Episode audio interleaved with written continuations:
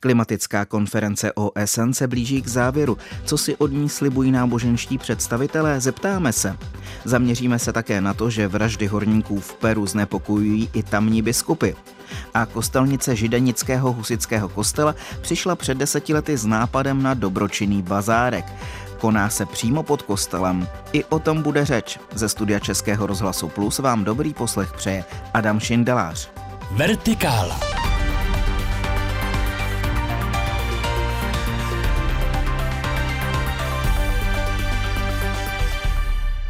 V Dubaji pomalu spěje do finále COP28, tedy konference OSN o klimatu.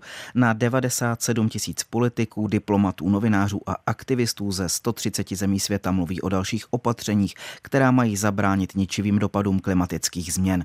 Kvůli nemoci musel zrušit plánovanou účast na konferenci v Dubaji papež František. Ve vertikále teď zdravím Světlu Hanke Jarošovou, koordinátorku Hnutí Žít Laudato si Česká republika. Dobrý den. Dobrý den, děkuji za pozvání.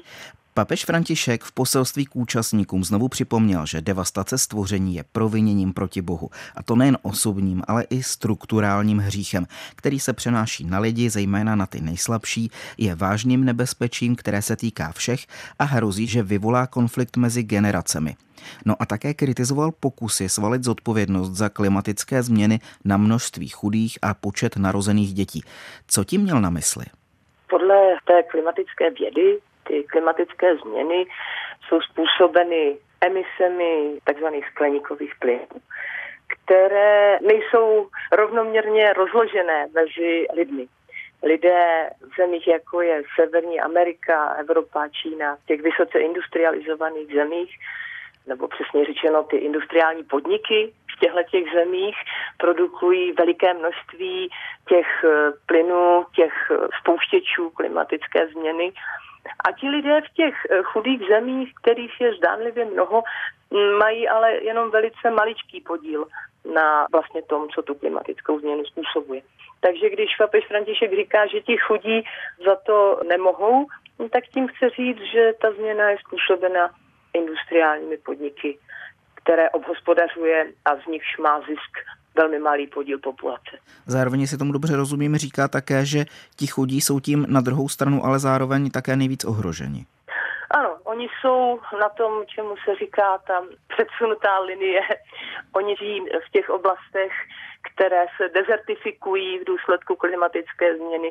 Ti chudí lidé žijí eh, v těch oblastech, které jsou zaplavovány zvedajícími se oceány, kde dochází k erozi půdy a všem tomu. Takže oni vlastně se na tom problému, na jeho vzniku nepodíleli a nesou jeho následky. Podle papeže změna klimatu signalizuje potřebu politických změn. Jaké to podle něj jsou? Tak papež František pořád víc a víc zdůrazňuje potřebu získávání mechanismů, které zaručí takzvanou spravedlivou proměnu energetické situace. Potřebu mechanismů, které zaručí to, že přechod na nefosilním způsobem organizovanou energetické hospodaření bude spravedlivý ke všem. Tak to je jedna ta věc. A druhá politická změna, o které stále častěji mluví, je potřeba vzniku nové mnohostrané diplomacie, protože popisuje, zejména v tom posledním dokumentu Laudate Deum, popisuje tu situaci současné, jak on říká, staré diplomacie, která nedokázala vlastně vyjednat nějakou změnu k lepšímu ve světě, tak volá po nových formách. Vy byste k těm změnám něco přidala, ubrala, jak to vidíte? Já bych eh, přidala to, že svět ve kterém bychom mohli uvažovat o vzniku klimatické spravedlnosti, by musel být svět důsledně postkoloniální. Svět, ve kterém už eh, nejsou žádné formy útlaku jedné skupiny lidí druhou. V Dubaji na konferenci OSN o klimatu se sešli ale jiní zástupci různých náboženství a ti spolu vydali dokument, v něm vyzývají politiky, vlády a podniky k přijetí zásadního závazku urychlit energetickou transformaci, aniž by kdokoliv zůstal pozadu. Počínaje právě těmi nejzranitelnějšími komunitami. Co specifického právě náboženští představitelé do diskuze o ochraně životního prostředí vnášejí? Náboženští představitelé hodně zdůrazňují právě to, že součástí toho řešení mají být všichni. To začínání od těch nejchudších, to je taková typicky křesťanská obce pro ty chudé. Ale to, co se nenachází jinde než u těch eh, lidí víry, je naděje, kterou čerpáme z toho, že ten svět není vlastně v rukách těch eh, politických vůdců, kteří ho třeba směřují nějakým eh, nám zdánlivě nešťastným směrem. Eh, lidé víry vidí ten svět jako hluboce ponořený do Boha, který nakonec si ho vede svým způsobem, i když my to teď zrovna nedokážeme vidět. Jak velké slovo náboženští představitelé v téhle oblasti mají jejich apel slyšet? Ano, je slyšet čím dál tím víc. Když vyšla encyklika Laudato Si v roce 2015, tak to bylo velikým jako významným momentem pro mnoho lidí, kteří už se desetiletí předtím zajímali o energetickou proměnu světa a tak, jakože teď, když se k tomu přidávají náboženští vůdcové, takže z toho třeba něco nakonec bude. Bill McKibben tehdy o tom mluvil. A ti náboženští vůdcové se čím dál tím víc mm, sjednocují kolem toho tématu, že víc a víc se představitelé různých mm, křesťanských denominací a i různých náboženských skupin jiných jednají kolem toho, vydávají společné dokumenty. V té Dubaji udělali společný pavilon víry, takže je to vlastně významný podnět k tomu, aby lidé, kteří se dřív vnímali jako rozdělení svým náboženským přesvědčením, spojili z té společné starosti o ten zotročovaný a zneužívaný svět. Kritiku nejen ekologických aktivistů vyvolalo to, že přes 2400 účastníků konference jsou zástupci uhelného ropného plynárenského průmyslu a souvisejících organizací, uvedla to BBC a jednání předsedá ministr průmyslu Spojených arabských emirátů a zároveň šéf státní ropné společnosti Sultán Džábir, který mimo jiné spochybňuje nutnost ustoupit od fosilních paliv. Tak jaké šance jsou podle vás, že díky této konferenci se podaří zbrzdit globální oteplování? Díky téhle konferenci se rozhodně daří přivést všechny ty různé strany, všechny ty různé představitele do dialogu, který zase každého z nich posune na nějaké místo, ve kterém předtím nebyl ten sultán Jabir tam má nějaké svoje zájmy, on chce vyjednat nějaké ropné díly během té konference, ale zároveň je konfrontovaný s těmi ženami, které přijeli z Amazonie, aby hájili svoje domovy, konfrontovaný se všemi těmi náboženskými vůdci a dalšími zástupci, takže i on se může posunout i změnit. No a každopádně to řešení musí zahrnovat všechny ty aktéry. Právě, že taková konference bez těch, kdo rozhodují o těch ropných ložiscích, by vlastně neměla žádný potenciál na nějakou změnu. Tak takhle jsou tam všichni spolu a mohou rozhodovat společně. Uděláme teď krok kousek stranou od té konference, ale pomalu se blíží Vánoce a spousta lidí má tenhle čas intenzivně spojený s konáním dobrých skutků, s pomáháním druhým. Tak eh, máte nějaký adventní ekologický tip pro ty, kdo by chtěli udělat něco dobrého, nejen pro jiné lidi, ale pro celou planetu? Děkuji za tu otázku.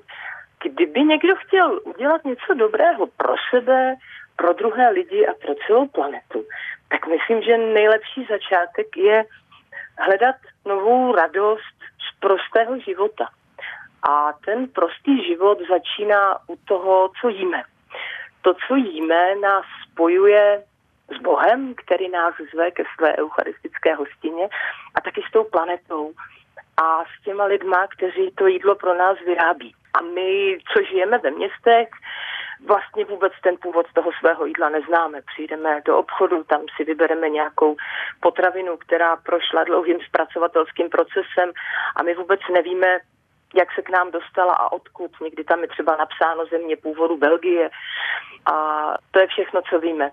A tak e, jako ten adventní ekologický typ bych doporučila začít se právě zajímat o to, odkud ty naše potraviny pocházejí a jestli bychom třeba mohli jíst víc věcí, o kterých víme, odkud přišli, na poli je někdo vypěstoval. To je běh na dlouhou trať, to se nedá jako vyřešit z jednoho dne na druhý, že někam jdeme a něco si koupíme. Ale teďka v tom adventě se můžeme začít zajímat o to, jak přicházet blíž k lidem, kteří vyrábí naše potraviny a jak je nechat přijít blíž k nám a navázat vztahy. To byla ve vertikále světla Henke Jarošová z Hnutí Žít Laudátu si. Povídali jsme si o klimatické konferenci a přidali jsme i tip do adventu. Díky a přeju hezký den. Moc děkuji za pozvání, krásný den i vám. Posloucháte Vertikálu. Aktuality, reportáže a rozhovory z duchovního světa, doplněné debatou o věcech mezi nebem a zemí. Poslechnout si je můžete také na webu plus.rozhlas.cz, aplikaci Můj rozhlas a v dalších podcastových aplikacích. Katolická církev v Peru vyzývá k politické transparentnosti a ochraně lidských životů poté, co bylo při útoku zabito 10 horníků. Předseda peruánské biskupské konference arcibiskup Miguel Cabrejos apeluje na stát, aby zaručil vládu práva. Podrobnosti s naším spolupracovníkem Františkem Kalendou. Dobrý den. Dobrý den. Jaké byly okolnosti toho útoku a zabití horníků? Víme, kdo a proč ten útok spáchal? No, víme, že šlo asi o stovku mužů, kteří ozbrojenými puškami vnikli do dolu Poderoza a vzali si několik dělníků jako rukojmí. Jejich záměrem bylo zmocnit se minerálních žil, pravděpodobně zlata, které byly naschromážděny během předchozího týdne. Byly to tedy nelegální těžaři napojení na kriminální skupiny a při následné přestřelce pracovníky Ostrahy. Přišlo o život několik eh, pracovníků Ostrahy dolů a dva dělníci, kteří byli zajetí jako rukojmí. Jsou nějací zadržení? Jak se ten případ teď v Peru řeší? Už ten samý den, eh, co došlo k té tragedii, tak eh, policie zadržela sedm podezřelých. Ministerstvo vnitra zároveň vydalo prohlášení, že nařídila přesun kontingentu policistů ze speciálních jednotek, aby zintenzivnili protikriminální operace v oblasti, kde k tomu incidentu došlo. Kromě toho tedy samozřejmě pokračuje vyšetřování vražd a hledání vyníků. V tuhle chvíli se pracuje s teorií, že za zločinem stojí nechválně proslulý venezuelský gang Tren de Aragua, což je vůbec nejmocnější kriminální gang ve Venezuele a ten tedy způsobuje vážné problémy, mimo jiné i třeba v sousední Chile. A proč se k takovému útoku vyjadřují církevní představitelé?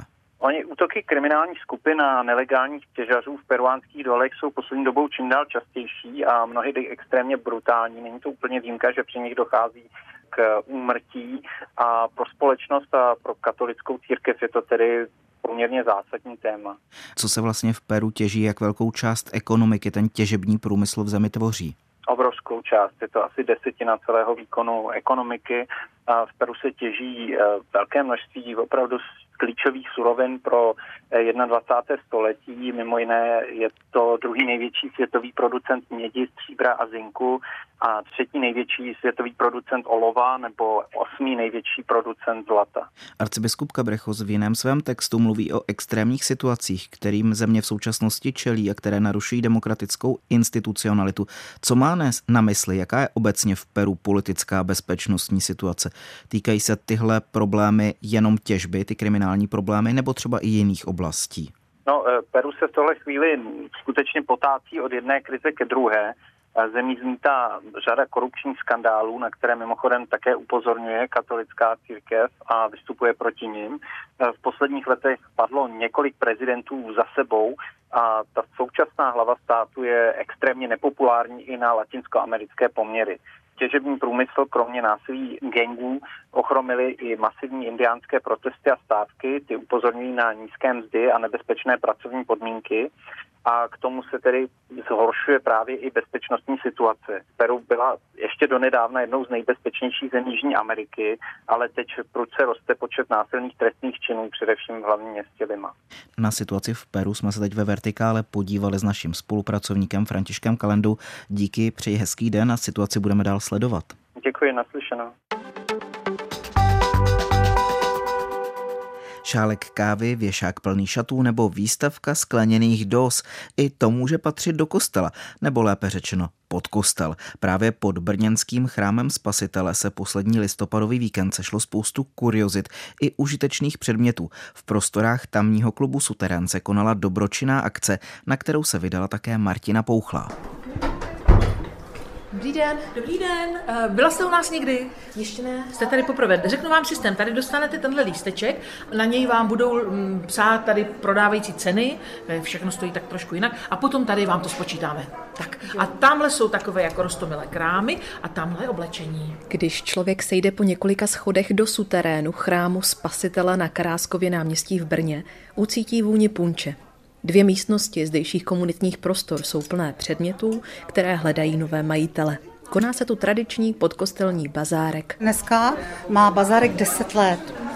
A v podstatě přišlo to s příchodem naší nové paní kostelnice Aleny Kastnerové, která vlastně nějakým takovým způsobem říká, pojďme udělat bazárek. A my jsme se tak nějak nadchli, proč ne? A ku podivu, když jsme řekli, ať lidé přinesou věci zadarmo, že je tady za symbolickou cenu prodáme, tak se jich nazhromaždilo opravdu hodně. Ohlíží se do historie zdejší farářka Anna Štěpánková a dává vařit čerstvou překapávanou kávu. Pravda, ten první ročník byl takový skromnější, to jsme měli jenom jednu místnost, ale nebylo tady oblečení. Ale protože se všichni ptali na oblečení, tak už jsme od dalšího roku dělali všechno. Takže teď už jako těch devět let tady schromažím oblečení, věci od těch úplně největších blbostí až po opravdu velice kvalitní věci. Tak bych řekla, prodá se jenom tak čtvrtina. Výtěžek ve směs většinou vždycky jde na nějaký charitativní účel. Buď většinou na naše nějaké kluby nízkoprahové, Teď dvakrát jsme teda dávali na ukrajinské uprchlíky. Ze začátku ještě to šlo taky na to, aby jsme dozařidili tady ty místnosti, takže takhle. Proto to vlastně děláme, ten bazárek. Ale i proto, že se tady rádi sejdeme, my pořadatelé, a rádi se potkáváme s dalšíma lidma, kteří sem přijdou. Věci sem nosí lidé z náboženské obce, ale i jejich známí a další lidé mimo husickou církev. Jako třeba dáma, která má už přes ruku několik kousků šatů a sukní. Tak hledám nějaké poklady do svého šatníku za levný peníz a přivedla mě sem kolegyně, protože je tady jako jedna z pořadatelek, tak jako od ní to vím, no. Tak já už jsem tady, myslím, třetím rokem, že vždycky jako si tu nějaký poklady najdu, no, do šatníku.